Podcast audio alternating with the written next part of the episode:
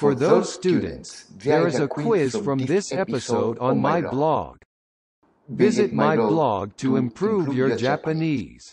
Para aquellos estudiantes, hay las preguntas de este episodio en mi blog.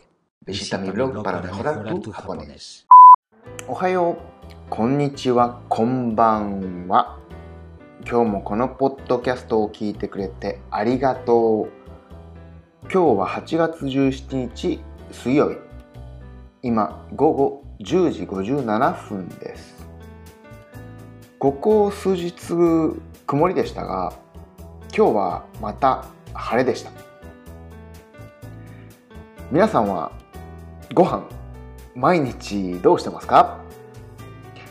最近同じものをずっと食べてるから違うのが食べたいなと思うんですが、栄養をバランスよく取れて美味しい料理ってありますか？教えてほしいです。多分またカレーを大量に作って毎日食べるような気がします。一つのサイクルですね。